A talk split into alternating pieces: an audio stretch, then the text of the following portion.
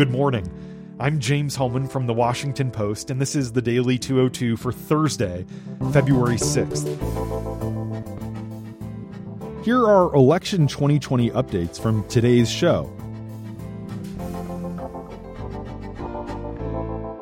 I'm in Concord, New Hampshire this morning, where I'll be camped out through the primary. You might hear the snowplow outside in the parking lot. It's been snowing all night long, and there are blizzard style conditions here as the candidates recalibrate for a critical New Hampshire primary and a high stakes debate tomorrow night. Bernie Sanders announced this morning that he raised $25 million in January, his best fundraising month so far. More than 648,000 people contributed, including 219,000 new donors. The campaign just announced plans to spend $5.5 million more in television and digital commercials across eight states that vote on Super Tuesday. And it will increase advertising that's already been scheduled in California and Texas, the two megastates that also vote on March 3rd. Meanwhile, Joe Biden and Elizabeth Warren acknowledged yesterday that they're facing growing difficulties following disappointing results in Iowa. Both are changing their strategies to improve their chances in the primary here next Tuesday.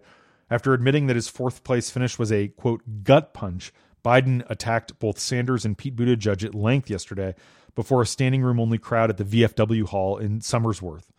Warren, meanwhile, just canceled half a million bucks worth of TV ads that had been scheduled to run in Nevada and South Carolina after her third place finish failed to provide the fundraising bump that her campaign had been counting on to pay for those ads. With 96% of the Iowa precincts finally reporting, Buttigieg held 26.4% of the state delegate equivalents, followed by Sanders with 25.7%. Sanders continues to maintain his lead in the popular vote, 43,674 to Buttigieg's 42,175. Warren had 18% of the delegates, and Biden trailed with just under 16%. And there are signs of a shakeup inside the Biden campaign. Biden's Iowa state director, Jake Braun, will not continue to serve as a full time campaign employee. Braun, who was national deputy field director for Barack Obama's 2008 campaign, had been hired in May to oversee Biden's operation in Iowa. The campaign also said it will not retain Adrian Bogan, who was overseeing their Iowa field operation. There's growing finger pointing and blame going around inside the Biden operation over who's to blame, although a lot of staffers privately say that it's the candidate's fault. Meanwhile, Warren's campaign manager accused Buttigieg's top strategist of using Twitter to signal to a supportive super PAC where to spend money. Buttigieg advisor Michael Halle sent out a tweet yesterday saying that messages about the former mayor's military experience work especially well in Nevada, where it's critical they see this on the air through caucus day. Warren manager Roger Lau replied, Did you mean to tweet out this instruction to your super PAC? The super PAC in question, VoteVets, issued a statement saying that its officials independently decide their ad strategy, but they've been spending heavily to boost Buttigieg by emphasizing his military experience. We'll see if they up their buy in the Silver State.